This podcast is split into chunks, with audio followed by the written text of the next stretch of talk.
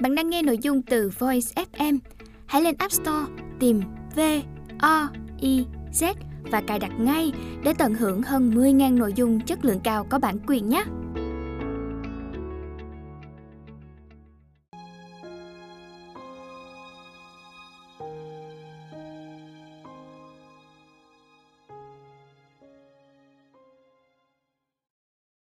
Thư gửi bố Bố yêu quý Gần đây bố có hỏi con Tại sao con cả quyết rằng con sợ bố? Như thường lệ, con không biết phải trả lời bố như thế nào. Phần cũng chính vì nỗi sợ đó, phần để lý giải, nó sẽ cần phải đi vào quá nhiều chi tiết mà con không thể bao quát hết được dù chỉ một phần khi nói.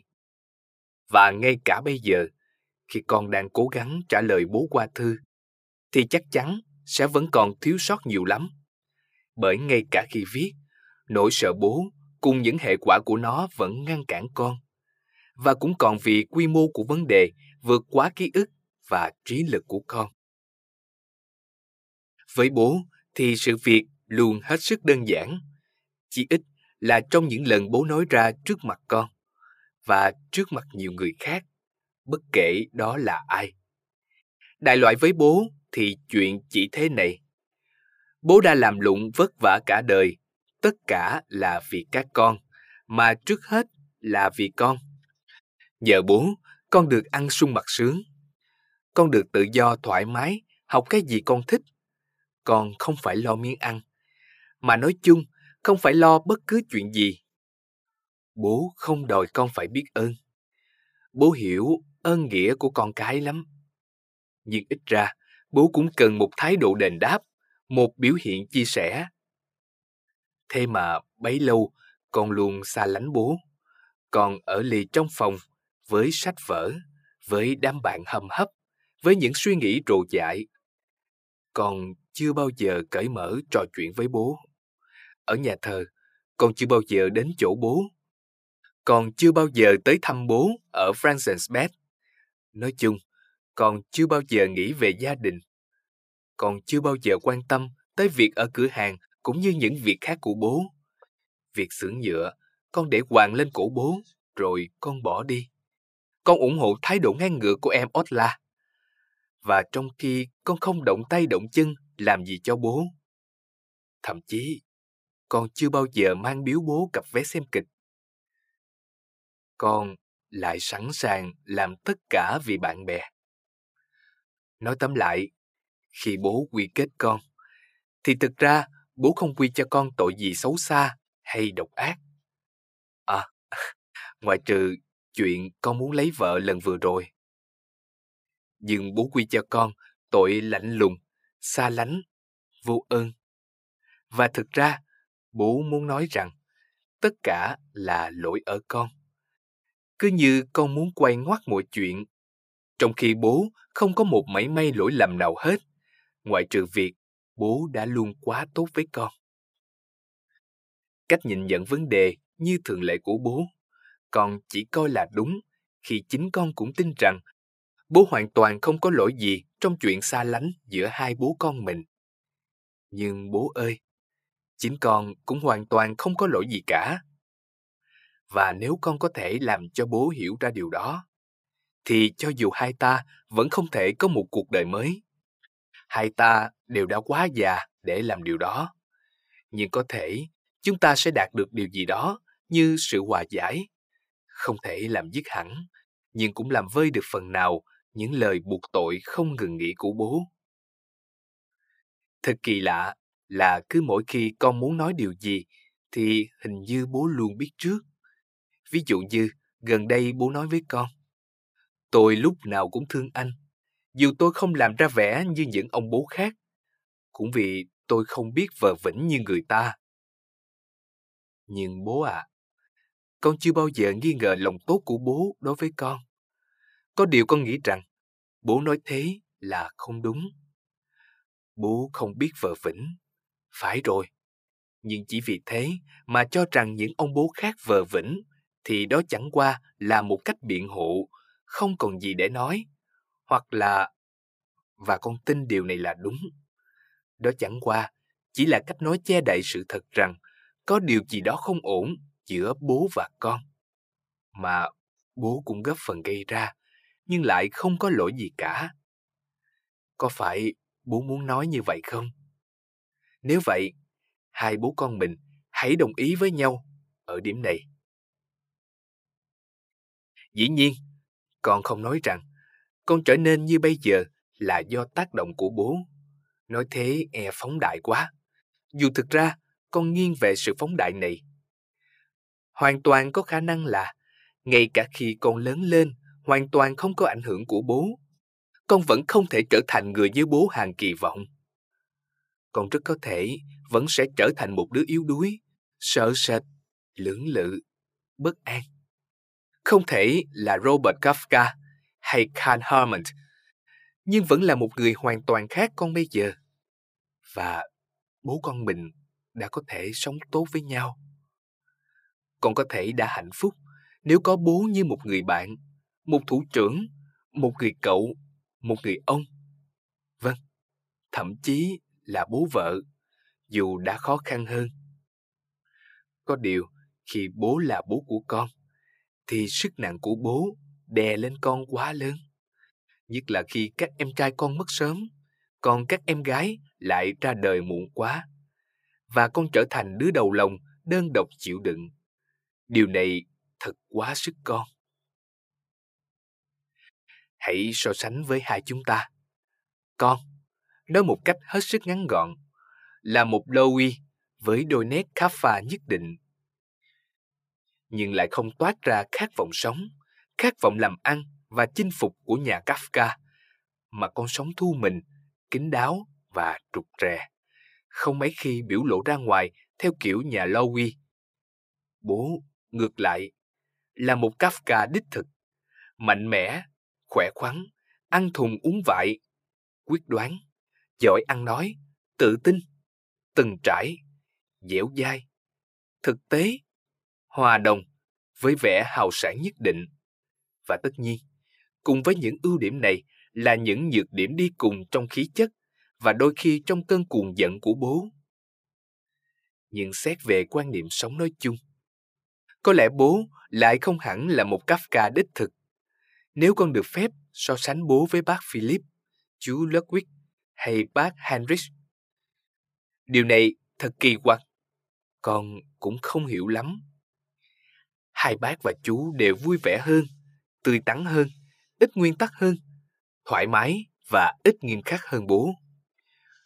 Điều đáng nói là chính điểm này con lại được di truyền từ bố, mà lại di truyền quá hoàn hảo nữa. Song bản thân con lại không có được những điểm đối trọng cần thiết như bố để cân bằng lại. Mặt khác, ở phương diện này, có lẽ bố cũng đã trải qua nhiều đoạn đời. Có lẽ bố đã từng là một người vui vẻ hơn bây giờ. Trước khi những đứa con của bố, mà nhất là con, làm bố thất vọng và ức chế thường trực. Có người lạ đến nhà là bố khác ngay. Và có lẽ giờ đây, bố đã phần nào thấy vui hơn khi các cháu và con rể mang lại cho bố sự ấm áp mà những đứa con của bố, đến ngay cả vali, đã không thể mang lại. Dù sao, hai ta cũng khác nhau hoàn toàn. Và trong sự khác biệt này, chúng ta trở nên nguy hiểm với nhau. Đến nỗi, nếu được tính toán về khả năng, con, một đứa trẻ đang lớn, với bố, một người đàn ông hoàn toàn trưởng thành, đi bên nhau sẽ như thế nào? Thì có lẽ người ta sẽ cho ra dự đoán là bố đơn giản sẽ đè con bẹp dí, đến nỗi chẳng còn sót lại một mẫu xương nào của con nữa. Điều đó đã không xảy ra.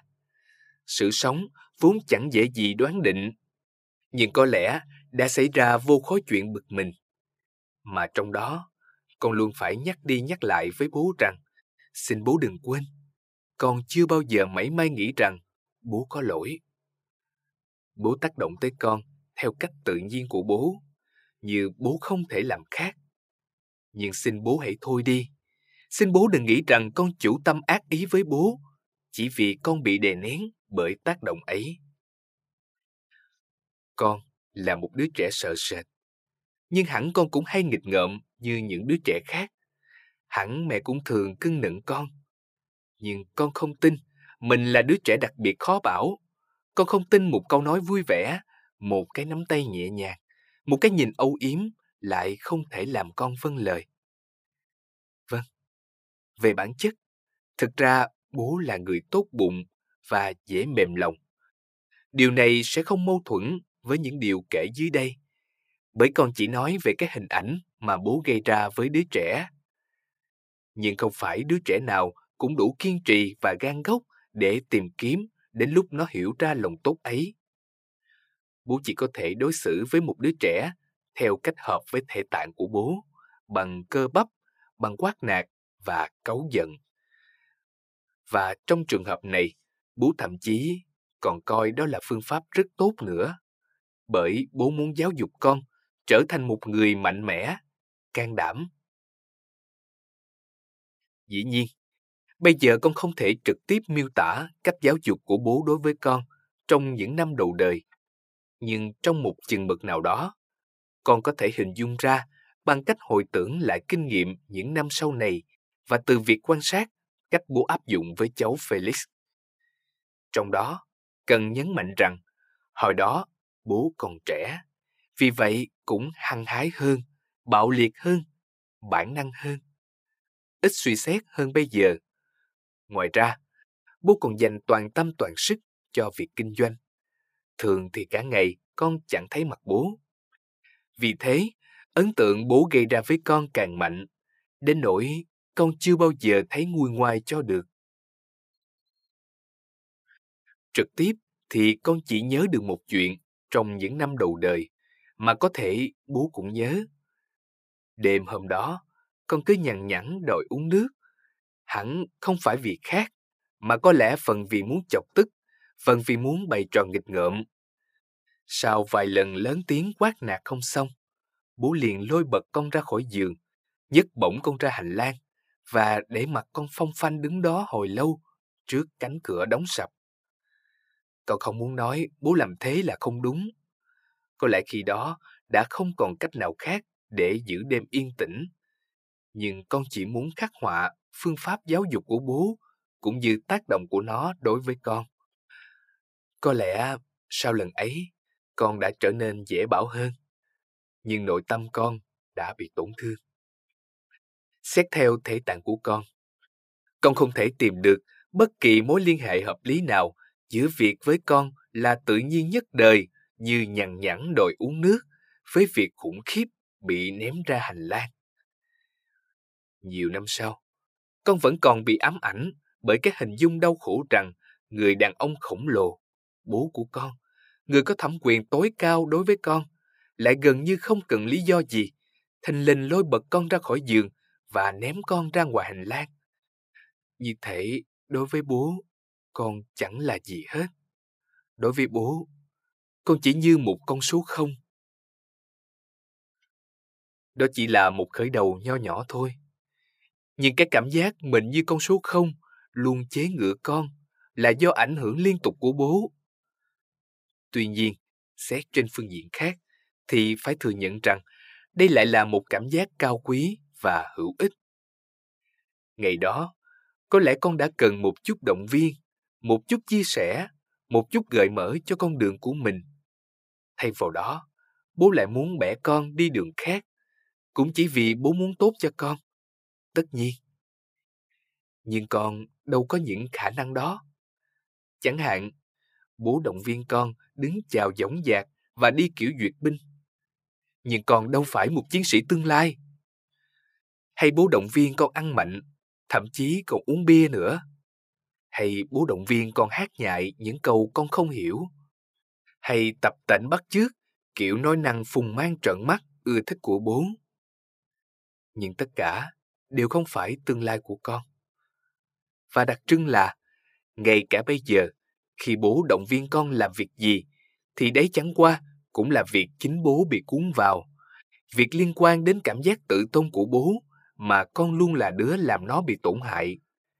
Như việc con định lấy vợ, hay nó bị tổn hại là vì con. Như khi Peppa chửi con. Khi đó, con được động viên, được lưu ý về giá trị của mình, về những đám thích hợp mà đáng ra con nên chọn, và Peppa bị trách mắng đến nơi đến chốn. Nhưng, ngoại trừ động viên, đã gần như chẳng còn tác động gì được đến con ở tuổi này. Nó còn giúp ích gì đây? Khi mà trước hết, nó không phải dành cho con. Ngày đó, những ngày đó, con đã luôn cần được động viên đến giường nào. Thì chỉ riêng sức nặng cơ thể của bố thôi đã đủ khiến con bị đè nén rồi. Chẳng hạn, con nhớ mình thường cùng thay đồ trong một cabin. Con gầy gò, yếu ớt, mỏng manh. Bố mạnh mẽ, cao to, tráng kiện. Ngay trong cabin, con đã thấy mình thật thảm hại. Không chỉ thảm hại trước mặt bố, mà trước cả thiên hạ. Bởi với con, bố là thước đo của mọi sự trên đời. Rồi chúng ta bước ra khỏi cabin. Trước tất cả mọi người, con bám tay bố. Một cái xương sườn nhỏ nhoi, run rẩy, chân trần dò dẫm trên sàn. Sợ nước, bất lực làm theo những động tác bơi của bố. Những động tác mà bố vì muốn tốt cho con đã liên tục làm mẫu đi làm mẫu lại. Nhưng thực tế chỉ khiến con thấy nhục nhã. Con đã tuyệt vọng biết bao, và trong khoảnh khắc ấy, tất cả kinh nghiệm tồi tệ nhất của con trên mọi lĩnh vực bỗng dưng kết hợp lại một cách huy hoàng. Đối với con, dễ chịu nhất là đôi lần bố thay đồ trước. Con được ở một mình trong cabin để tránh nỗi nhục bước ra càng lâu càng tốt, cho tới khi bố quay lại kiểm tra và đẩy con ra ngoài. Con đã biết ơn bố lắm vì hình như bố không hề nhận ra sự khốn khổ của con. Và con cũng tự hào về cơ thể của bố mình. Có điều, sự khác biệt này giữa hai ta vẫn còn nguyên cho đến hôm nay. Tương tự là sự thống trị của bố về mặt tinh thần. Bố đã tự mình làm nên từ hai bàn tay trắng. Bởi vậy, bố có niềm tin vô hạn vào quan điểm của mình. Hồi bé, Điều này đã không làm con hoa mắt chóng mặt như khi đã là một thiếu niên sắp trưởng thành. Tựa lưng vào chiếc ghế bành, bố cai trị cả thế giới. Quan điểm của bố là đúng, còn lại tất cả đều là hâm hấp, chập chen, rác rưởi, không bình thường. Mà sự tự tin của bố lớn đến mức bố không thấy mình cần phải nhất quán và bố không bao giờ chịu mình sai. Đôi khi, Bố hoàn toàn không có quan điểm về một việc nào đó. Nhưng vì thế, bố cho rằng tất cả những quan điểm khác mà người ta có thể có xoay quanh việc ấy đều sai, không có ngoại lệ. Chẳng hạn, bố có thể chửi dân xét, chửi dân Đức, rồi quay ra chửi dân Do Thái, và không chửi một việc nào cụ thể, mà chửi tất. Rốt cuộc chẳng còn ai, ngoài bố. Vậy là với con, bố trở thành một bí ẩn. Bí ẩn của tất cả những tên bầu chúa, những kẻ xây dựng lý lẽ dựa trên con người của họ, chứ không phải dựa trên lý trí. Ít nhất thì con cũng cảm thấy thế.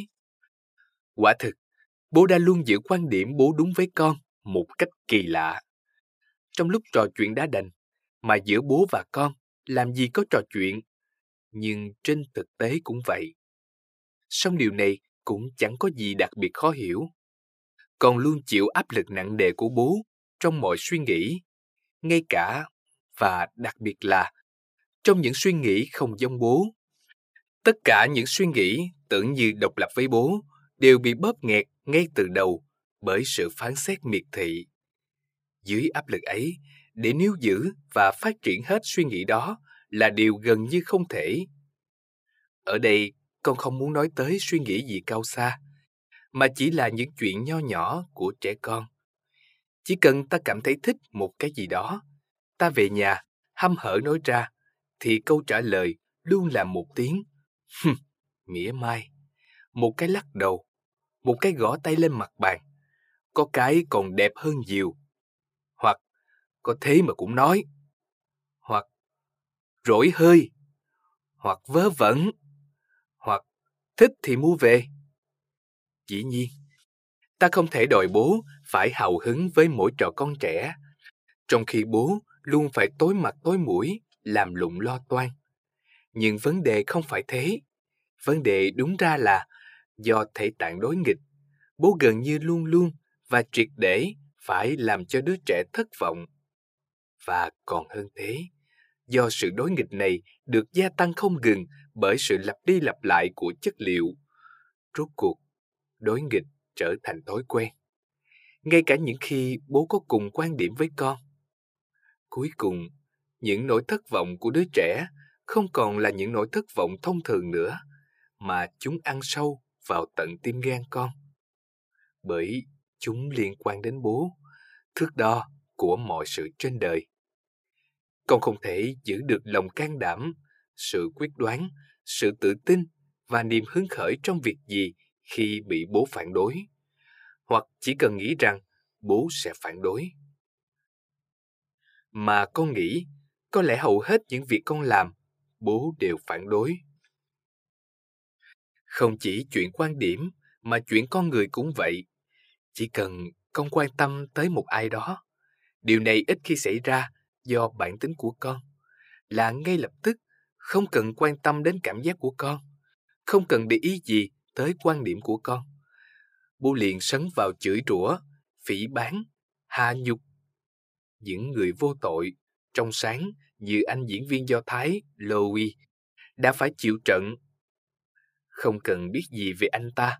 Bố ví anh ta thêm một cách khủng khiếp mà con đã quên. Ví với sâu bọ. Và cũng vậy, với những người con yêu thích, bố luôn sẵn sàng ném ra những câu chửi họ là chó, là trệp. Con đặc biệt nhớ trường hợp anh diễn viên, bởi sau câu bố nói về anh ấy, con đã ghi trong nhật ký. Bố mình nói về bạn mình như thế đấy, mà ông ấy có biết gì về anh ấy đâu. Chỉ vì anh ấy là bạn mình. Sau này, nếu ông ấy trách mình thiếu tình cảm hay vô ơn, mình sẽ lấy đó ra mà đáp lại. Con luôn không thể nào hiểu nổi tại sao bố có thể hoàn toàn vô cảm đến thế, vô cảm về việc những lời bố nói làm con đau đớn và nhục nhã thế nào. Cứ như bố không biết gì về quyền uy của mình. Vâng, đúng là con cũng hay làm bố đau đớn với những lời nói của mình, nhưng con luôn nhận ra ngay, nó cũng làm con đau. Nhưng con không thể làm chủ được. Không thể ngăn lời nói lại. Con đã luôn ân hận, ân hận ngay khi nói. Nhưng bố thì cứ bắn ra vô tư. Chẳng ai làm bố đau đớn. Bố không đau đớn khi đang nói, sau đó cũng không. Đứng trước bố, người ta chỉ có nước, giơ tay chịu thua. Nhưng đấy là tất cả môn giáo dục của bố. Con nghĩ bố có tài sư phạm. Môn giáo dục ấy hẳn có ích với một đứa trẻ có thể tạng giống bố. Nó sẽ hiểu ra điều hợp lý mà bố dạy, không nghĩ ngợi gì khác, cứ lặng lẽ làm theo. Với con, khi còn bé, những điều bố giảng chẳng khác gì thánh chỉ. Con không bao giờ quên, nó là thước đo quan trọng nhất để con đánh giá thế giới. Mà trước hết, là đánh giá chính bố. Và ở điểm này thì bố đã thất bại hoàn toàn. Bởi vì khi bé, con chủ yếu ngồi ăn với bố, nên phần lớn những bài giảng của bố là giảng về tác phong ăn uống. Đồ ăn đã dọn ra thì phải ăn cho hết, không được chê bai. Nhưng chính bố thường chê đồ ăn không ngửi được là cám lợn và con súc vật bà bếp nấu như cám vì bố có cái dạ dày hấu đói và bố đặc biệt thích ăn nhanh, ăn nóng và ăn miếng lớn, nên con luôn phải cuốn cuồng ăn đuổi. Không khí bằng ăn im phăng phát, nặng nề, thỉnh thoảng bị ngắt bởi những câu nhắc nhở. Ăn xong hãy nói, hoặc ăn nhìn lên, hoặc nhìn bố ăn xong từ bao giờ rồi. Xương không được nhai, bố nhai. Giấm không được húp, bố húp. Điều quan trọng khi cắt bánh là phải cắt thẳng. Nhưng bố cưa bánh bằng con dao ăn dính đầy nước sốt thì chẳng sao. Ăn uống thì phải cẩn thận, không để vụn bánh rơi xuống đất. Nhưng chỗ bố ngồi luôn có nhiều vụn bánh nhất. đã ngồi vào bàn là ăn, không làm việc khác. Nhưng bố thì kỳ cọ và cắt móng tay, gọt bút chì, dùng tăm xỉa răng quấy lỗ tai. Xin bố hiểu cho, những chi tiết nhỏ nhặt ấy tự nó chẳng có gì đáng nói. Nó chỉ trở nên nặng nề khi mà bố, người là thước đo ghê gớm với con, lại không làm theo những chuẩn mực do chính mình đặt ra. Vậy là đối với con, thế giới bị chia làm ba phần. Một là nơi con sống. Con, kẻ nô lệ, trong thế giới của những luật lệ chỉ được đặt ra với mình. Những luật lệ mà con không bao giờ có thể đáp ứng được thật sự và không hiểu tại sao. Thế giới thứ hai, cách xa vô tận thế giới của con, là thế giới nơi bố sống, nơi bố cai trị, nơi bố phát ra mệnh lệnh và nổi giận vì không được chấp hành. Và thứ ba là thế giới của những người khác. Những người sống hạnh phúc, không bị ràng buộc bởi mệnh lệnh hay chấp hành. Con đã luôn sống trong nhục nhã, hoặc con tuân theo những mệnh lệnh của bố. Đó là nhục nhã, bởi những mệnh lệnh đó chỉ áp dụng cho con. Hoặc con dằn dỗi, đó cũng là nhục nhã, bởi sao con lại được phép dằn dỗi bố cơ chứ? Hoặc con không thể tuân theo, vì chẳng hạn như con không có được sức lực của bố, không có được khả năng ăn uống của bố, không có được sự khéo léo của bố. Trong khi bố lại đòi hỏi điều đó ở con như một lẽ đương nhiên. Đó là sự nhục nhã lớn nhất. Tất cả những điều nói trên không phải là những suy luận của đứa bé, mà là cảm giác của nó. Có lẽ bố sẽ hiểu rõ hơn hoàn cảnh của con hồi đó khi so sánh với trường hợp cháu Felix. Bố cũng đối xử với cháu giống như với con. Thậm chí, bố còn áp dụng một phương pháp giáo dục đặc biệt khủng khiếp với cháu.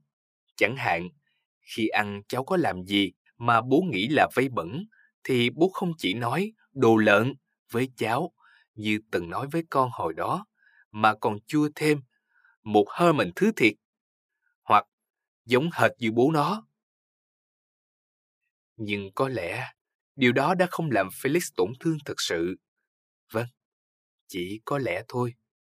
Bởi vì đối với cháu Felix bây giờ, bố tuy là một người ông đặc biệt quan trọng, nhưng không phải là tất cả như bố đối với con hồi đó. Ngoài ra, Felix còn là một đứa bé trầm tĩnh và ngay từ bây giờ đã bộc lộ những cá tính rất đàn ông. Tiếng quát của bố có thể làm nó phát hoảng nhưng không gây ảnh hưởng lâu dài, nhất là khi nó chỉ thỉnh thoảng mới ở cùng bố thôi. Dù sao, nó cũng còn có những nguồn ảnh hưởng khác.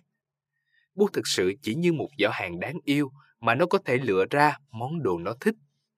Nhưng với con, bố không phải là một giỏ hàng. Con không được lựa chọn. Con phải chấp nhận tất cả. Mà bố vốn chẳng thể đưa ra quan điểm nào đáp lại, bởi vì ngay từ đầu bố đã không có khả năng ăn nói nhỏ nhẹ về những việc mà bố không đồng ý, hoặc đơn giản không phải chủ ý của bố. Tính gia trưởng của bố không cho phép. Những năm gần đây, bố giải thích vì bố bị tim mạch, nhưng con không biết có khi nào bố thực sự không như thế không? Cùng lắm tim mạch chỉ làm bố gia cố sự cai trị, bởi cứ nghĩ đến bố bị tim mạch là không ai dám cãi lại bố nữa. Dĩ nhiên, đây không phải trách móc. Chỉ là ghi nhận sự thật. Chẳng hạn với em Otla, bố luôn nói, không thể nói gì với nó sất, nó cứ nhảy chồm chồm vào mặt. Nhưng thực ra, ban đầu nó có nhảy chồm chồm gì đâu bố luôn đánh tráo sự việc với con người. Sự việc đập thẳng vào mặt bố và lập tức bố đưa ra quyết định mà không thèm đếm xỉa gì đến người nói. Những gì được nói ra sau đó chỉ làm bố thêm điên tiết chứ không bao giờ làm bố thấy thuyết phục. Rồi chỉ còn thấy bố nói, Ừ, được rồi, cô thích thì cứ làm, cô tự do, cô lớn rồi, tôi không còn gì để dạy cô nữa. Và kèm theo luôn là một tiếng gằn khủng khiếp của cơn giận nén trong cổ họng và sự quy kết hết điều. Sự quy kết hôm nay đã không còn làm con trung bần bật như hồi bé nữa, Bởi vì cái cảm giác tội lỗi trẻ thơ giờ đã bị thay thế phần nào bởi cái viễn cảnh vô phương cứu chữa của hai bố con mình. Việc không thể nói năng nhẹ nhàng với nhau còn cho một hệ quả thực ra rất tự nhiên nữa. Còn đánh mất khả năng nói. Có lẽ bình thường con không thể trở thành một diễn giả lớn, nhưng hẳn con cũng có thể nói năng trôi chảy như người bình thường chứ. Nhưng ngay từ bé, bố đã cấm con nói. Tiếng quát, cấm cãi của bố kèm theo nắm đấm dơ lên đã theo con đến tận bây giờ. Bố luôn là một diễn giả xuất sắc mỗi khi gặp chuyện bố thích, đã biến con thành một đứa lắp bắp, một đứa ngọng nghịu, mà như thế với bố vẫn còn là quá nhiều. Đến nỗi rút cuộc, con im luôn. Thoạt tiên chỉ vì dằn dỗi, nhưng rồi con im hẳn. Vì đứng trước bố, con không thể nghĩ hay nói được bất cứ điều gì. Và bởi vì bố là người quan trọng nhất nuôi dạy con nên ảnh hưởng của bố đã theo con toàn diện suốt cuộc đời. Bố đã hoàn toàn sai. Sai kỳ lạ khi nghĩ rằng con chưa bao giờ nghe lời bố. Thực ra, chống đối tất chưa bao giờ là nguyên tắc sống của con đối với bố, như bố luôn nghĩ và quy tội cho con. Ngược lại, cha như con ít nghe lời bố hơn, có lẽ bố đã hài lòng hơn Thực tế, tất cả những phương pháp giáo dục của bố đều trúng đích, không chệch một ly. Con trở thành người như bây giờ, đó là kết quả giáo dục của bố và của sự vân phục nơi con. Còn do tư chất cá nhân và do những tác động khác trong cuộc sống thì không nói. Mặc dù thế, kết quả đó vẫn làm bố xấu hổ. Vâng, bố khước từ nó một cách vô thức. Bố không chấp nhận nó là kết quả giáo dục của mình. Nguyên nhân có lẽ là do bàn tay nhào nặng của bố và chất bột là con khác biệt nhau quá xa. Bố nói cấm cãi và muốn chặn đứng sự phản kháng khiến bố khó chịu. Nhưng lệnh cấm đó lại tác động lên con mạnh quá. Còn quá vân phục, đến độ con chỉ dám cựa quậy khi đã đứng xa hẳn bố, nơi mà quyền lực của bố ít nhất là quyền lực trực tiếp không còn vươn tới nữa. Nhưng bố lại cho rằng đó cũng là một biểu hiện chống đối. Trong khi đó thực ra chỉ là hệ quả tự nhiên của sức mạnh nơi bố và sự yếu đuối nơi con mà thôi. Phương pháp giáo dục bằng lời vô cùng hiệu quả của bố. Ít nhất, nó chưa bao giờ thất bại khi áp dụng với con là chửi rủa, dọa nạt, nói mỉa, cười gằn và than thân. Lạ thật, con không nhớ đã có lần nào bố chửi thẳng con bằng những câu chửi trực tiếp chưa? Mà bố cũng đâu cần làm thế, bởi bố có quá nhiều cách khác.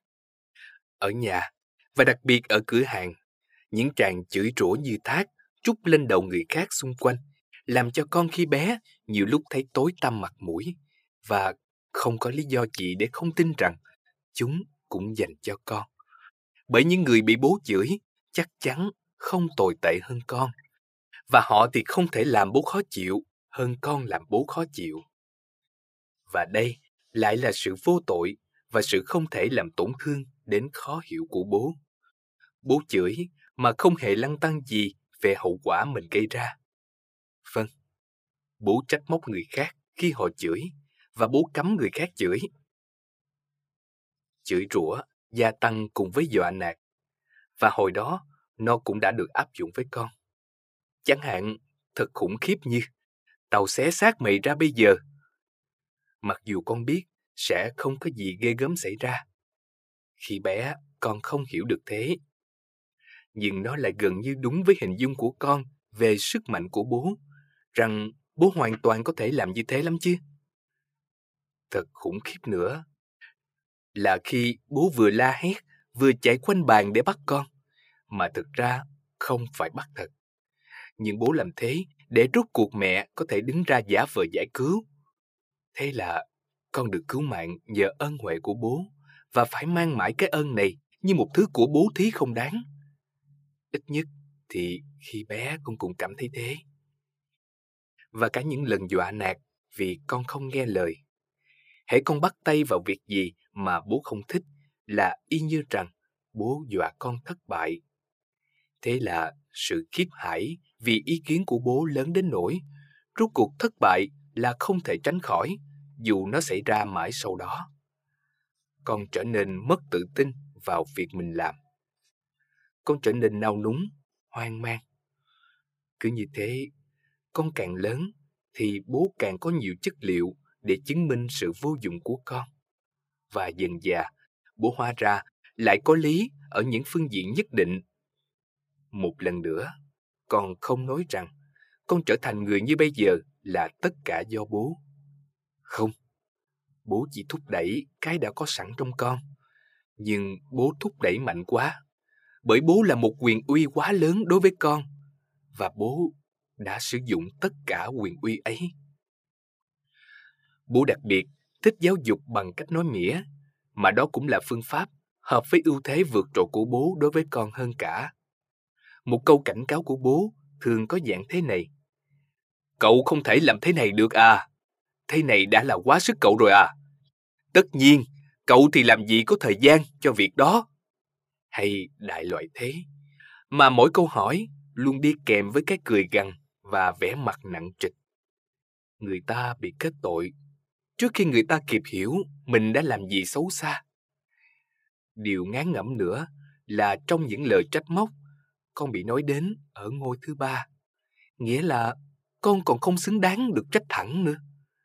Khi đó, bố làm như đang nói với mẹ, nhưng thực ra là nói với con. Ví dụ, chuyện đó thì mong gì ông con trai cơ chứ? Hay đại loại thế? Điều này gây ra phản ứng trái ngược là, chẳng hạn con không dám, và sau này vì thói quen, không còn nghĩ đến việc hỏi bố trực tiếp nếu có mẹ cũng ở đấy. Sẽ ít nguy hiểm hơn với đứa trẻ khi nó hỏi mẹ ngồi cạnh về bố. Nó nói với mẹ, bố khỏe không ạ? À? Và thế là nó tránh được những bất ngờ. Tất nhiên, cũng có những trường hợp con cảm thấy thỏa thuê với sự mỉa mai cay độc nhất, đặc biệt khi nó dành cho kẻ khác. Ví dụ em Ellie, còn với nó vốn đã giận nhau cả năm trời. Thật là một lễ hội của sự xấu tính và sự khoái trá trên nỗi đau của kẻ khác. Khi mà bữa cơm nào con bé cũng bị nói, cái con hâm này, nó cứ phải ngồi xa bàn 10 mét mới được. Trong khi bố ngồi giận dữ trên ghế bành, không một dấu hiệu thư giãn, mặt nặng như đâm lê, bắt chước một cách phóng đại những động tác của Ellie, tỏ ra bố kinh tởm kiểu ăn uống của nó như thế nào. Những chuyện như thế đã lặp đi lặp lại không biết bao nhiêu lần, nhưng thực tế bố có đạt được gì đâu. Con nghĩ sự cáu giận này tự nó hoàn toàn không tương xứng với bản chất sự việc. Cáu giận không phải vì cái chuyện vặt ngồi xa bàn 10 mét, mà cáu giận đã luôn có đó với tất cả sức mạnh của nó, mà ngồi xa bàn 10 mét chỉ ngẫu nhiên thành cái cớ để cáu giận bùng phát thôi. Bởi vì ta biết chắc rằng trước sau cũng có một cái cớ gì đó, nên cơn giận chẳng làm ta ngạc nhiên. Ta cứ lì ra trong lúc bị dọa. Dần dà, ta cũng gần như chắc chắn rằng mình sẽ không bị đánh. Ta trở thành một đứa trẻ rầu trĩ, lơ đễnh, không vâng lời, chỉ nghĩ cách chạy trốn, mà thường là chạy trốn vào nội tâm. Vậy là bố đau khổ, chúng con cũng đau khổ. Từ quan điểm của mình, bố hoàn toàn có lý khi vừa nghiến răng cười gằn, điều khiến đứa trẻ có hình dung đầu tiên về địa ngục, vừa cay đắng nói. Như khi nhận được bức thư từ Constantinople mới đây. Xã hội này là thế đấy. Hoàn toàn trái ngược với vị thế của bố với chúng con, mà điều này lại xảy ra khá thường xuyên, là việc bố hay than vãn ra mặt. Con thừa nhận rằng, khi bé, con đã hoàn toàn không cảm nhận được điều đó. Sau này thì có thể, và không hiểu tại sao bố có thể chờ đợi sẽ nhận được sự chia sẻ. Bố thống trị mọi phương diện, vậy thì làm sao bố có thể chờ đợi lòng thương xót hay thậm chí sự giúp đỡ từ chúng con? Thực ra, bố phải coi khinh điều đó mới đúng. Cũng như bố vẫn hẳn coi thường chúng con. Bởi vậy, con đã không tin những lời than vãn, mà con tìm một ẩn ý nào đó phía sau chúng. Phải mãi sau này, con mới hiểu rằng bố đã thực sự đau khổ vì con cái. Nhưng hồi đó, những lời than vãn của bố dưới những hoàn cảnh khác bây giờ đã được con tiếp nhận theo cách của một đứa trẻ ngây thơ, bộc trực, vô tư lự và luôn sẵn lòng giúp người. Vì vậy, chúng là chỉ được con hiểu như một liệu pháp giáo dục, một liệu pháp hạ nhục nâng cao. Tự nó không phải là một liệu pháp mạnh, nhưng lại có tác dụng phụ tai hại, khiến đứa trẻ trở nên nhờn, không nghiêm túc trong những việc mà đáng ra nó phải nghiêm túc. May mắn là vẫn còn những ngoại lệ, nhất là những khi bố âm thầm chịu khổ, kiên cường đối mặt và gắng sức vượt qua mọi thử thách bằng tình thương và lòng nhân từ. Đó chỉ là những ngoại lệ hy hữu thôi, nhưng nó thật tuyệt vời. Như những trưa hè nóng nực năm xưa, sau bữa ăn, bố đặt lưng nằm nghỉ, đầu tựa lên tay, và con đứng nhìn bố ngủ. Hay như những chủ nhật, bố mệt nhoài đến với chúng con trong tươi rói nắng hè. Hay lần mẹ ốm nặng, bố trung trung vĩnh chặt vào giá sách để khỏi bật khóc. Hay như lần con bị ốm vừa rồi, bố lặng lẽ đến với con trong phòng em ốt la và dừng lại ngoài chiếu nghỉ, chỉ ghé đầu nhìn vào và khẽ giơ tay làm hiệu vì muốn giữ yên tĩnh cho con. Những lần ấy, ta đã gục đầu xuống giường mà khóc vì hạnh phúc. Và giờ đây khi viết, hai mắt ta lại nhòe lệ. Bố còn có một nụ cười thật đẹp, thật hiếm gặp, một nụ cười thầm lặng, mãn nguyện, hiền từ, khiến cho bất kỳ ai được trao tặng đều cảm thấy hạnh phúc. Con không nhớ ngày bé đã khi nào mình được trực tiếp trao tặng nụ cười ấy chưa? Nhưng chắc là phải có. Bởi chẳng có lý do gì bố lại từ chối trao nụ cười ấy cho con. Nhất là ngày đó, trong mắt bố, con còn là đứa bé ngây thơ và là niềm hy vọng lớn của bố. Nhưng có điều, theo thời gian, những ấn tượng vui vẻ ấy đã chẳng giúp ích gì ngoài việc làm nặng thêm cảm giác tội lỗi trong con và khiến con thấy thế giới càng thêm khó hiểu. Thôi, con cứ nói những chuyện cụ thể, những chuyện cứ lặp đi lặp lại thì hơn. Để có thể khẳng định mình một chút trước bố. Một phần có lẽ cũng là cách để trả thù.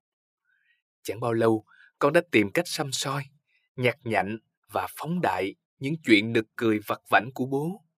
Ví dụ, bố rất dễ bị choáng ngợp trước những người tưởng chừng có địa vị cao hơn bố và không ngừng kể về họ, như về một ông ủy viên hội đồng hoàng gia nào đó hay đại loại thế. Mặt khác, những chuyện này cũng làm con thấy đau khổ. Vì tại sao bố của con lại nghĩ rằng mình cần những ghi nhận giá trị vớ vẩn ấy, mà còn làm ra vẻ quan trọng hóa nữa?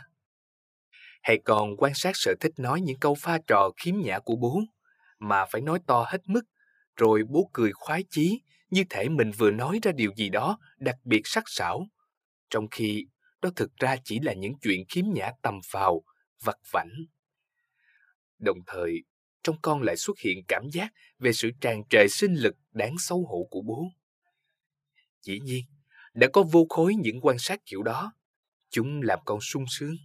Chúng khiến con âm ỉ khoái trá. Đôi khi, bố cũng nhận ra điều đó. Bố giận dữ, cho rằng đó là biểu hiện của sự ác ý và bất kính. Nhưng bố hãy tin con. Đối với con, đó chẳng qua chỉ là một cách tự vệ vô dụng, giống như khi ta kể những chuyện phím về thánh thần và vua chúa vậy. Những chuyện phím không chỉ biểu hiện lòng kính cẩn sâu đậm nhất nơi ta, mà thậm chí chúng còn thuộc về lòng kính cẩn ấy.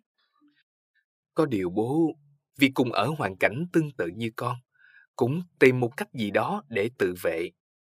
Bố thường ám chỉ rằng con đã được sung sướng quá đáng như thế nào và được chăm sóc tốt ra sao. Điều đó thì đúng, nhưng con không nghĩ rằng nó thực sự giúp ích gì cho con ở hoàn cảnh ấy.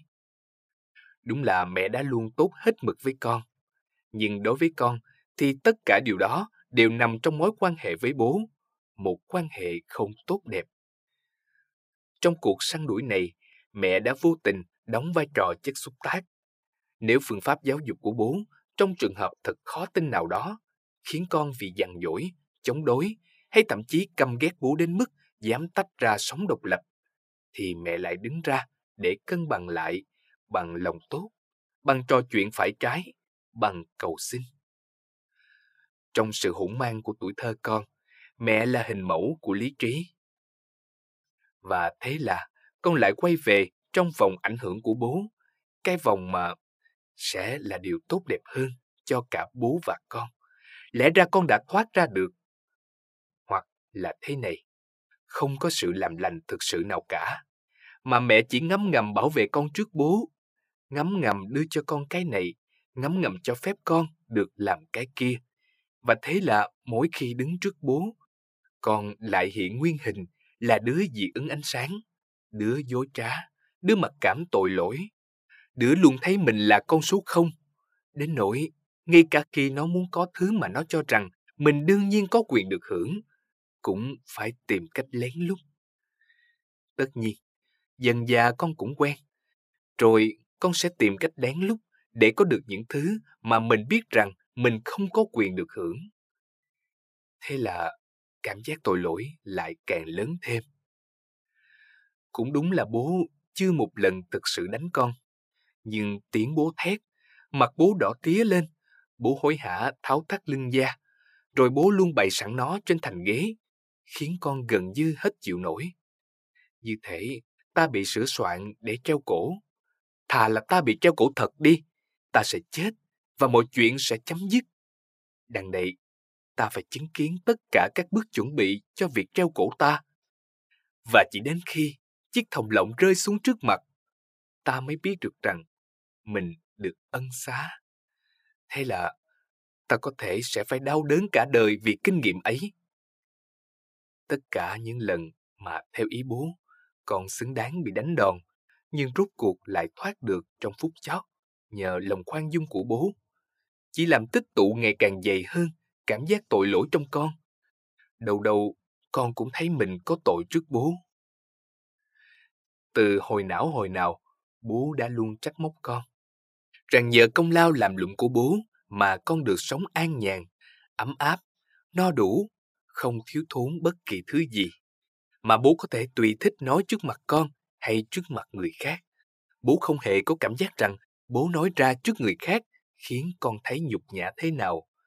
Với bố thì chuyện của chúng con luôn là chuyện công khai cho mọi người biết.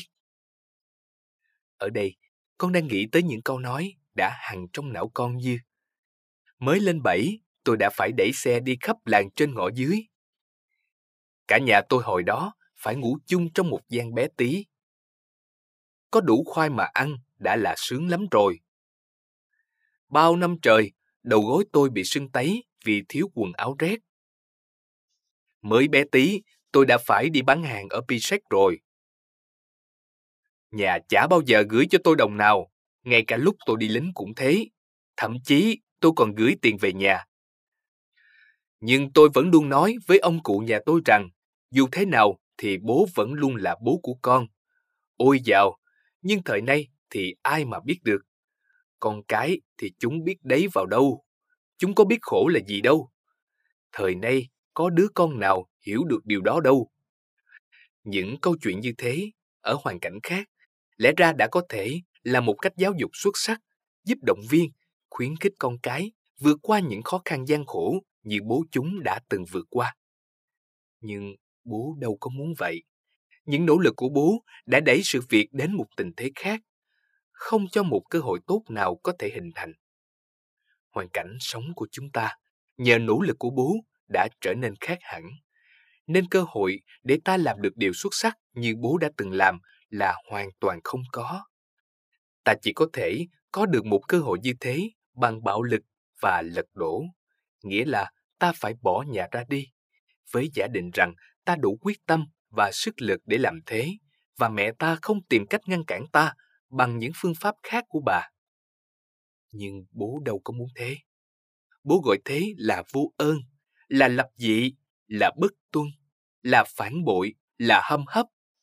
Trong khi một mặt, bố mời gọi, bố cấm chúng con làm vậy qua các ví dụ các câu chuyện và sự hạ nhục của bố. Mặt khác, bố lại luôn giữ thái độ cứng rắn nhất. Nếu không, chẳng hạn, bỏ qua mấy chuyện vặt vảnh, hẳn bố phải thích chuyến phiêu lưu bỏ nhà tới Euro của em Otla lắm chứ. Lần đó, em Otla đã muốn về quê bố. Nó muốn được lao động và chịu cực khổ như bố. Nó không muốn ngồi mát ăn bát vàng trên thành quả lao động của bố, cũng như bố đã từng độc lập kinh tế với ông. Liệu đấy có phải là những ý định đáng sợ hay không? Xét theo tấm gương và giáo lý của bố. Phải, ý định của Otla rốt cuộc cũng thất bại. Có thể đó là chuyện nực cười, đau to bú lớn, nó đã không thực sự quan tâm đến bố mẹ. Nhưng đó chỉ là lỗi của nó thôi sao? Còn hoàn cảnh, nhất là khi bố đối xử với nó như người dân nước lã, lại không có lỗi gì sao? Chẳng phải khi tới Juro, nó mới trở nên xa lánh bố hơn hồi ở cửa hàng, như sau này bố tự nhủ hay sao? Và chẳng phải bố đã có đầy đủ quyền hạn với giả định là bố dám vượt qua bản thân để động viên, khuyên nhủ, nâng đỡ, thậm chí là chiếu cố nó để nó làm nên điều gì đó hết sức tốt đẹp từ cuộc phiêu lưu đó hay sao? Sau những kinh nghiệm như thế, bố thường cay đắng mỉa mai rằng chúng con sống quá sướng. Nhưng theo một nghĩa nào đó thì đấy là chẳng phải chuyện đùa. Những gì mà bố phải gian khổ giành giật mới có được thì chúng con được nhận không từ tay bố. Nhưng cuộc chiến giành giật ngoài đời, cuộc chiến mà bố được trải nghiệm ngay từ bé, cuộc chiến mà dĩ nhiên chúng con sẽ không thể tránh được, thì mãi sau này chúng con mới phải đối mặt. Đối mặt bằng sức lực trẻ con khi đã ở tuổi trưởng thành. Con không nói rằng vì thế mà hoàn cảnh của chúng con nhất định phải tệ hơn hoàn cảnh của bố. Có lẽ cả hai hoàn cảnh đều khó khăn như nhau. Dĩ nhiên, ta không so sánh những điều kiện cơ bản. Chỉ là chúng con bất lợi hơn bố ở điểm. Chúng con chẳng thể tự hào hay sỉ nhục ai bằng những khó khăn của mình như bố. Con cũng không phủ nhận rằng hoàn toàn có khả năng con sẽ biết cách thụ hưởng và đánh giá đúng thành quả lao động to lớn của bố, biết làm vui lòng bố bằng cách phát triển thành quả ấy. Nhưng chính ở đây, sự xa lánh giữa hai bố con lại xen vào cản trở. Con có thể hưởng thụ những thứ mà bố cho con, nhưng chỉ hưởng thụ trong cảm giác xấu hổ, mệt mỏi, yếu đuối và tội lỗi. Bởi vậy, con chỉ có thể khốn khổ cảm ơn bố vì tất cả, nhưng con không thể cảm ơn bố bằng hành động.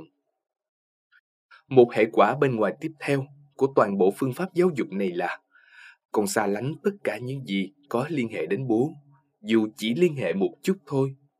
Đầu tiên là cửa hàng. Bản thân việc bán hàng, nhất là khi nó còn là một cửa hàng tạp hóa trong ngõ nhỏ, hẳn phải là một việc đặc biệt thích thú với trẻ con. Không khí thật nhộn nhịp, buổi tối đèn bật sáng, ta có thể nhìn thấy, nghe thấy bao thứ. Ta có thể giúp chỗ này, chỗ kia, ta tự làm mình nổi bật lên giữa chúng ấy. Mà hơn hết, ta tha hồ được chiêm ngưỡng tài buôn bán của bố, ngưỡng mộ cách bố bán hàng, cách bố tiếp đãi người khác, cách bố pha trò, cách bố bền bỉ làm việc không mệt mỏi, cách bố có thể lập tức đưa ra quyết định trước những trường hợp phức tạp, vân vân. Cũng như cách bố gói hàng hay mở thùng, thật là những hoạt cảnh ngoạn mục. Tất cả, tất cả những điều đó chắc chắn không phải là những buổi học tồi cho trẻ em. Nhưng rồi dần già, bố làm con sợ hãi từ mọi phía. Và vì cửa hàng và bố choáng hết con, nên con cũng không thấy thích cửa hàng nữa. Những chuyện trước đây là đương nhiên với con ở cửa hàng, thì giờ đây lại làm con đau khổ, xấu hổ. Đặc biệt là cách bố đối xử với người làm. Con cũng không biết nữa. Có lẽ ở hầu hết những nơi làm khác, người ta đều đối xử với nhân viên như vậy chăng? Như ở hãng bảo hiểm Assicurazioni Generali, hồi con vào làm thì mọi chuyện đúng là như vậy. Con đã giải thích, không hoàn toàn trung thực, nhưng cũng không hẳn là nói dối. Với ông giám đốc ở đó, lý do con xin thôi việc là con không thể chịu nổi tiếng chửi, dù nó không phải trực tiếp dành cho con. Con đã quá nhạy cảm nhạy cảm đến mức đau đớn với tiếng chửi từ lúc ở nhà rồi.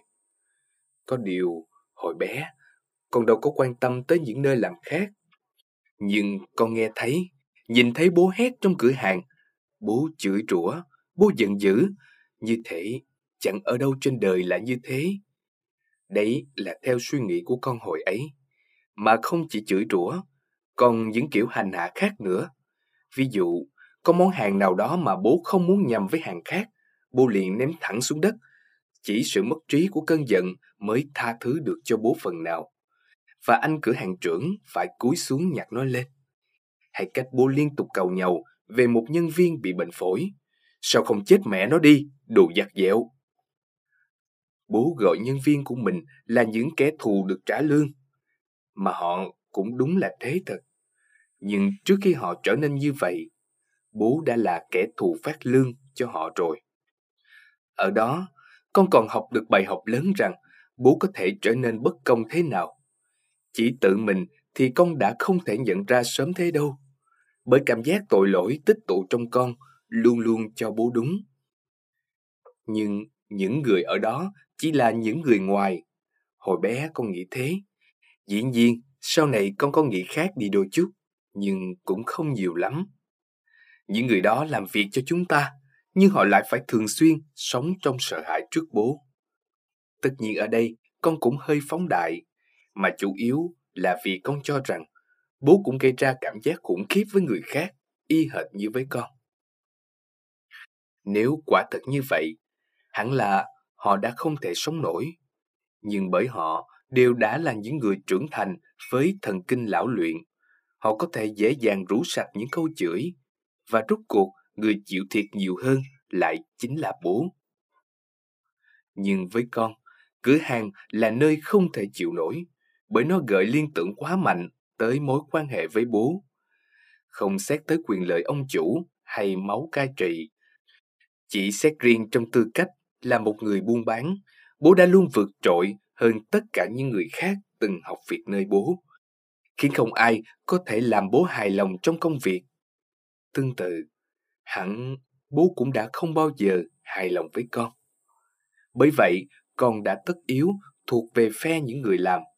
Phần cũng vì con sợ hãi đến nỗi không hiểu tại sao bố có thể chửi một người ngoài như thế. Và cũng vì sợ hãi và vì sự an toàn của chính bản thân nên con đã muốn đứng ra hòa giải giữa những người làm, những người mà con nghĩ rằng đã bị đối xử tồi tệ với bố, với gia đình mình. Để làm điều đó thì giữ một thái độ lịch sự nhã nhặn thông thường thôi chưa đủ, khiêm tốn cũng chưa, mà còn hơn thế, còn phải nhúng mình trước những người làm. Không chỉ lên tiếng chào trước, mà còn phải luôn sẵn sàng chào lại. Và ngay cả khi con, kẻ nhỏ nhoi, có liếm chân cho họ từ bên dưới đi chăng nữa, thì cũng không thể bù lại những gì mà bố, ông chủ, bổ xuống đầu họ từ bên trên. Ở đây, mối quan hệ của con với những người xung quanh đã vượt ra khỏi phạm vi cửa hàng và tiếp tục ảnh hưởng mạnh tới tương lai. Những biểu hiện tương tự nhưng không nguy hiểm và hàng sâu như ở con. Ví dụ, sở thích giao du của Otla với những người nghèo, việc nó thích ngồi cùng chị giúp việc khiến bố tức giận, vân vân. Rốt cuộc, con gần như sợ hãi cửa hàng. Dù gì thì từ lâu, đó cũng chẳng phải nghề của con. Trước khi con bước vào trung học cơ sở và còn tách xa cửa hàng hơn nữa. Mặt khác, nó cũng không hợp với khả năng của con. Bởi, như bố nói, cửa hàng cần người có những khả năng như bố. Sự chán ghét cửa hàng của con khiến bố đau đớn. Bố tìm cách gỡ gạt chút mật ngọt bằng cách cả quyết rằng con không có khiếu kinh doanh. Con có những ý tưởng cao xa hơn trong đầu và vân vân. Hôm nay, con thấy điều đó thật cảm động và khiến con xấu hổ. Còn mẹ dĩ nhiên là mừng vì lời giải thích này, lời giải thích mà bố đã tự ép cho mình và do tính kiêu ngạo cũng như do hoàn cảnh, con đã để cho mình chịu ảnh hưởng theo. Nhưng nếu quả thực, hoặc chủ yếu là những ý tưởng cao xa hơn đã khiến con từ bỏ cửa hàng, phải, lúc này, nhưng phải tới tận lúc này, con mới chân thành và thực sự ghét cửa hàng. Thì những ý tưởng đó đã phải phát lộ ra theo cách khác hẳn chứ. Đâu thể như cách chúng đã đưa con bập bềnh, lầm lũi và sợ sệt qua trường trung học, rồi đại học luật, cho tới khi con yên vị hẳn sau chiếc bàn công chức. Con muốn chạy trốn khỏi bố ư? Nếu vậy con cũng phải chạy trốn khỏi gia đình, ngay cả mẹ nữa. Con luôn có thể được mẹ che chở, nhưng chỉ che chở trong mối quan hệ với bố. Mẹ quá yêu bố và quá trung thành với bố. Vì vậy, về lâu dài, mẹ không thể đóng vai nhà bảo trợ tinh thần trong cuộc đấu tranh của chúng con. Dù sao bản năng của đứa trẻ đã đúng, bởi vì theo năm tháng, mẹ càng ngày càng gắn bó chặt hơn với bố. Nhẹ nhàng và tinh tế, mẹ luôn giữ được sự độc lập trong mọi quyết định nhỏ nhất mà không bao giờ thực sự khiến bố khó xử. Nhưng mẹ cũng chỉ độc lập được trong những việc liên quan đến mẹ mà thôi. Còn trong quan hệ với chúng con, theo thời gian, mẹ càng ngày càng ngã theo quan điểm và định kiến của bố, ngã theo toàn diện, mù quáng, theo cảm giác hơn là lý trí, nhất là trong trường hợp nghiêm trọng của em Otla. Tất nhiên, con luôn biết rằng mẹ đã phải giữ một vai trò khổ sở và căng thẳng cùng cực như thế nào trong gia đình. Mệt mỏi vì việc ở cửa hàng và việc nội trợ. Chịu cực gấp đôi mỗi khi có người nhà ốm đau. Vậy mà phần thưởng dành cho mẹ chỉ là sự đau khổ ở vị trí trung gian giữa bố và chúng con. Đúng là bố đã luôn yêu thương mẹ và ý tứ với mẹ. Nhưng ở phương diện này, bố cũng không hề nương nhẹ mẹ. Hệt như chúng con. Vậy là chúng ta cùng bổ thẳng lên đầu mẹ. Bố từ phía bố, chúng con từ phía chúng con. Đó là một cách đánh lạc hướng. Ta không nghĩ đó là việc xấu. Ta chỉ nghĩ tới cuộc chiến. Cuộc chiến giữa bố và chúng con, giữa chúng con và bố, và chúng ta cùng dán xuống đầu mẹ. Đó không phải là bài học tốt cho con trẻ, như bố vẫn thường than phản về chúng con. Mà bố thì chẳng có lỗi gì, tất nhiên. Nó thậm chí còn biện hộ cho thái độ không thể biện hộ của chúng ta với mẹ. Mẹ đau khổ vì chúng con cự bố, vì bố cự chúng con. Khó tin nhất là trong những trường hợp bố có lý, mẹ đã đứng ra tha thứ cho chúng con. Cho dù đôi khi sự tha thứ này cũng chỉ là một thái độ thầm lặng, vô thức, chống lại hệ thống cai trị của bố. Tất nhiên, mẹ đã không thể chịu đựng được tất cả. Nếu không phải vì tình yêu của mẹ với chúng ta và phước hạnh mà tình yêu ấy mang lại đã cho mẹ sức mạnh để chịu đựng. Các em gái chỉ ủng hộ con phần nào. Đứa hợp bố nhất là vali là người thứ hai bên cạnh mẹ. Nó đóng vai trò tương tự mẹ trong quan hệ với bố mà không mấy khó nhọc. Bố cũng đối xử với nó vui vẻ hơn. Có lẽ cũng vì nghĩ tới mẹ. Cho dù ở nó có ít tính cách của nhà Kafka hơn cả. Nhưng với bố, có lẽ thế lại hay. Ở đâu không có tính Kafka thì bố cũng chẳng thể đòi hỏi ở đó phải có cái gì tương tự. Khác với trường hợp chúng con. Ở Valley, bố không có cảm giác mất mát mà bố phải cứu lại bằng bạo lực. Có điều, bố chưa bao giờ thích tính Kafka khi nó được biểu lộ ra ở phụ nữ. Quan hệ của bố với Vali hẳn còn vui vẻ hơn nếu những đứa con khác không quấy rối ít nhiều. Ellie là ví dụ duy nhất đã gần như giải thoát thành công khỏi vòng ảnh hưởng của bố. Vậy mà con lại ít chờ đợi điều đó ở nó nhất khi nó còn bé. Ellie từng là đứa bé trầu trĩ, mệt mỏi, sợ sệt, quẩu cọ, mặc cảm, tự ti, xấu tính, lười nhác, sưng sỉa, tham lam. Con từng không thể lại gần nó, không thể nói chuyện với nó. Nó làm con nghĩ ngay tới chính mình. Nó cũng chịu cảnh bị dạy dỗ giống hệt như con. Đặc biệt, tính tham của nó làm con kinh tởm vì có lẽ đâu đó con còn tham hơn cả nó. Tính tham là biểu hiện rõ rệt nhất cho nỗi bất hạnh sâu đậm nhất. Con luôn thiếu tự tin mọi nơi mọi lúc, nên con chỉ có thể chắc chắn mình sở hữu một cái gì đó khi đã thực sự giữ được nó trên tay hay ngậm được nó trong miệng hoặc ít nhất là những thứ đang trên đường đến đó những thứ mà Ellie vì cùng ở hoàn cảnh như con lại thích giật lấy của con nhất nhưng tất cả đã thay đổi khi nó rời nhà khi còn trẻ điều này rất quan trọng Ellie cưới chồng, sinh con, trở nên người vui vẻ, không lo lắng, can đảm, hào phóng, không ích kỷ và phơi phới hy vọng thật khó tin là bố gần như không nhận ra sự thay đổi này và tất nhiên đã không ghi nhận. Bố bị che mắt bởi cơn giận với Ellie từ ngày nào và không hề thay đổi. Chỉ khác là cơn giận đó giờ đây không còn tính thời sự nữa bởi Ellie đã không còn sống trong gia đình. Ngoài ra, thì tình yêu của bố với Felix và cảm tình của bố với Khan cũng khiến nó trở nên không còn quan trọng. Chỉ Gertie là đôi khi vẫn phải chịu trận. Còn Otla, con gần như không dám viết về nó. Con hiểu rằng mình có thể đánh vụt mất hy vọng vào tác dụng của bức thư.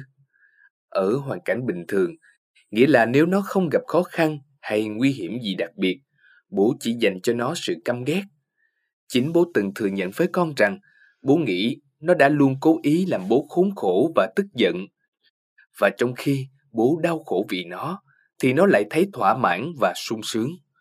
Nó là quỷ, chứ không phải người. Hẳn là đâu đó đã phải dựng lên một khối xa lạ khổng lồ giữa hai người, còn lớn hơn khối xa lạ giữa bố và con. Đến nỗi nó có thể dẫn đến một sự hiểu lầm khổng lồ như thế. Otla ở xa bố, đến nỗi bố hầu như không gặp nó và bố tưởng tượng nó như ma quỷ. Con thừa nhận bố đặc biệt thấy khó khăn với nó. Con cũng không nhìn thấu trường hợp quá đổi phức tạp này, nhưng đây chắc chắn là một dạng Lowy, được trang bị bằng vũ khí sắc nhọn nhất của nhà Kafka. Giữa bố và con, thực ra đã không có cuộc chiến nào thực sự. Con luôn sớm bị hạ gục. Sau đó chỉ là trốn chạy, cay đắng, buồn khổ, đấu tranh nội tâm. Nhưng hai người thì luôn sẵn sàng ở vị trí chiến đấu, luôn hào hứng, tràn trề sức lực. Một cảnh trí hoành tráng và bi thảm. Trước hết, hai người thực ra quá giống nhau. Bởi đến nay, trong bốn đứa con, Otla có lẽ là biểu tượng thuần khiết nhất cho cuộc hôn nhân giữa bố và mẹ, cho sự kết hợp của hai nguồn sức mạnh. Con không biết điều gì đã chen vào hạnh phúc cha con giữa hai người. Con chỉ phỏng đoán rằng có lẽ sự việc cũng đã phát triển theo cách giống như với con. Phía bố là sự thống trị bản năng, phía nó là sự dằn dỗi kiểu nhà Louis, sự nhạy cảm, ý thức công bằng, sự bất an, và tất cả được trợ lực bởi ý thức về sức mạnh của nhà Kafka. Có lẽ con cũng có ảnh hưởng tới nó phần nào, nhưng không phải do chủ ý, mà chỉ thuần túy do sự hiện diện của mình. Có điều, Otla là đứa con út, đứa sau cùng nhảy vào các quan hệ quyền lực đã được xác lập, nên nó có thể tự đánh giá tình hình trận địa dựa trên vô số chất liệu sẵn có. Thậm chí, con có thể nghĩ rằng bản thể nó đã dao động rất lâu giữa lựa chọn hoặc là gục đầu vào ngực bố, hoặc là đứng về phía bên kia. Chắc chắn hồi đó, bố đã bỏ lỡ cơ hội, đã đẩy nó ra nếu không, biết đâu, nhiều khả năng hai người đã làm thành một liên minh hoàn hảo. Nếu vậy, tuy rằng con sẽ mất đi một đồng minh, nhưng được nhìn cảnh hai người hòa hợp cũng là sự đền bù thỏa đáng. Và bố tràn ngập trong hạnh phúc vì rốt cuộc cũng tìm được sự mãn nguyện, ít nhất là ở một đứa con. Sẽ thay đổi thái độ theo cách có lợi cho con. Có điều, tất cả những thứ đó hôm nay chỉ là một giấc mơ. Otla không còn liên hệ với bố, nó phải tự mình tìm đường đi, cũng như con. Và bởi vì nó lạc quan hơn con, tự tin hơn, khỏe khoắn hơn, ít lo âu hơn, nó cũng trở nên xấu xa hơn và bất trung hơn trong mắt bố. Con hiểu, theo quan điểm của bố thì nó chẳng thể nào khác được. Phải, bản thân nó có khả năng nhìn thấu bố bằng con mắt của chính bố. Nó đồng cảm được với nỗi khổ của bố và buồn thấm thía, buồn chứ không tuyệt vọng, bởi tuyệt vọng là việc của con. Về điều đó, dường như trái ngược với những điều vừa kể trên, bố thường gặp chúng con tụ tập với nhau, thì thầm bàn tán, thì thầm cười cợt. Và đây đó, bố lại nghe thấy chúng con nhắc đến bố. Bố có cảm giác về một bọn mưu mô mờ ám hỗn láo, những kẻ mưu mô đầy khả nghi. Tất nhiên, bố luôn là chủ đề chính trong các câu chuyện cũng như trong suy nghĩ của chúng con từ hồi não hồi nào. Nhưng sự thật là chúng con ngồi với nhau không phải để nghĩ ra cách chống lại bố, mà là bằng tất cả nỗ lực, bằng cảm hứng, bằng sự nghiêm túc, bằng tình yêu, bằng gian dỗi, bằng tức giận, bằng khó chịu, bằng hạ mình, bằng ý thức tội lỗi, bằng tất cả sức lực của lý trí và con tim để cùng nhau thảo luận thấu đáo về sự vụ khủng khiếp này, sự vụ mà bố luôn cho mình có vai trò thẩm phán, trong khi bố cũng thuộc về bên yếu và mù quáng y hệt chúng con. Ít nhất là như thế, chủ yếu là như thế. Ở đây, con để ngỏ khả năng rằng mình hoàn toàn có thể sai lầm. Trường hợp em Ima là một bài học về ảnh hưởng giáo dục của bố trong mối quan hệ tổng thể này. Một mặt, em ấy vẫn là người ngoài. Em ấy đến cửa hàng khi đã ở tuổi trưởng thành, chủ yếu chỉ quan hệ với bố ở tư cách là sếp, chỉ phải chịu ảnh hưởng của bố phần nào. Và dù sao, em ấy cũng đã ở độ tuổi, đủ sức chống đỡ. Mặt khác, em ấy vẫn là một người họ hàng ruột thịt, kính trọng bố với tư cách bác ruột và bố có quyền với em ấy lớn hơn rất nhiều quyền của một người sếp đơn thuần. Trong thân thể yếu ớt, em ấy là một người tháo vát, thông minh, chăm chỉ, khiêm nhường, đáng tin cậy, không vụ lợi và trung thành. Em ấy yêu quý bố với tư cách là bác ruột và kính trọng bố với tư cách là sếp. Em ấy luôn hoàn thành công việc được giao. Mặc dù vậy, trong mắt bố, em ấy vẫn không phải là một nhân viên đủ tốt. Em ấy coi bố như cha và đặt mình ở vị trí con cháu. Dĩ nhiên, cũng do ảnh hưởng của chúng con. Và vì vậy, quyền uy khổng lồ ghê gớm của bố cũng trùm lên em ấy. Dưới ảnh hưởng của bố, tuy nhiên, chỉ là ảnh hưởng ở một người trưởng thành khi đối diện với bố, chứ không phải đến mức bị chấn thương nội tâm sâu sắc như ở chúng con. Hy vọng thế. Dần già, em ấy trở nên người đảng trí, chảnh mãn, chi chiết, đôi khi dằn dỗi, nếu em ấy còn có khả năng ấy. Đây là con còn chưa nói, em ấy có thể đã bị tổn thương. Mà bình thường, em ấy đã chẳng hạnh phúc lắm rồi.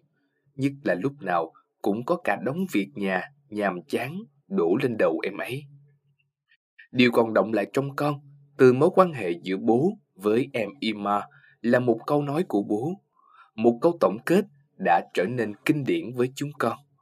Một câu nói gần như bán bổ thượng đế, nhưng chính thế, nó lại là minh chứng cho sự hồn nhiên của bố trong mối quan hệ ứng xử với người khác. Thượng đế lòng lành đã ban cho tôi toàn thứ khốn nạn. Còn có thể miêu tả thêm những vòng ảnh hưởng khác của bố và cuộc đấu tranh của họ chống lại nó. Nhưng ở đây, con bắt đầu thấy thiếu chắc chắn và phải sắp xếp lại. Ngoài ra, cứ mỗi khi đi càng xa cửa hàng và gia đình, bố lại càng trở nên vui vẻ hơn, mềm mỏng, lịch sự hơn, ý tứ và hòa đồng hơn. Ý con là cả vẻ ngoài cũng thế. Cũng giống như một nhà cai trị khi đã ra khỏi lãnh địa của mình sẽ không còn lý do gì để hành xử như một bạo chúa nữa. Ông ta có thể trở nên tốt bụng ngay cả với những kẻ nhỏ bé nhất. Thực tế, chẳng hạn trong những bức ảnh tập thể chụp ở Francis Beth, Bu luôn thích thú và lịch sự đứng giữa những người nhỏ bé trầu trĩ như một hoàng đế trong những chuyến đi giả ngoại vậy. Dĩ nhiên là chúng con cũng đã có thể được hưởng lợi từ sự hào phóng này, với điều kiện chúng con có đủ khả năng nhận ra điều đó khi còn bé. Và con, lẽ ra con đã không được phép sống trong vòng tròn tận cùng nhất, vòng tròn thắt chặt nhất, nghiêm khắc nhất của ảnh hưởng của bố như con đã thực sự làm thế. Thế là con không chỉ đánh mất ý thức gia đình như bố nói, ngược lại, đúng ra là con vẫn còn ý thức với gia đình. Có điều, đó chủ yếu là ý thức tiêu cực, ý thức trốn chạy bố vào nội tâm. Cuộc trốn chạy chưa bao giờ có hồi kết, tất nhiên. Và đây đó, dưới ảnh hưởng của bố, các mối quan hệ với người ngoài của con thậm chí còn bị tổn thương lớn hơn. Bố đã hoàn toàn nhầm lẫn khi cho rằng con làm tất cả cho người ngoài vì tình yêu và lòng trung thành, trong khi vì lạnh nhạt và phản bội, con đã không làm gì cho gia đình.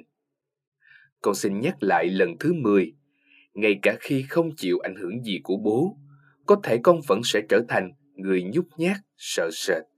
Nhưng từ con người đó tới con người mà con thực sự trở thành bây giờ là cả một quãng đường dài tăm tối.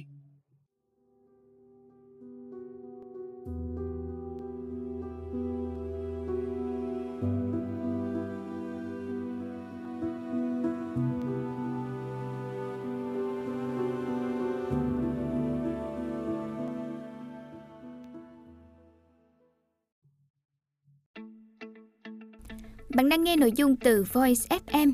Hãy lên App Store, tìm V O I Z và cài đặt ngay để tận hưởng hơn 10.000 nội dung chất lượng cao có bản quyền nhé.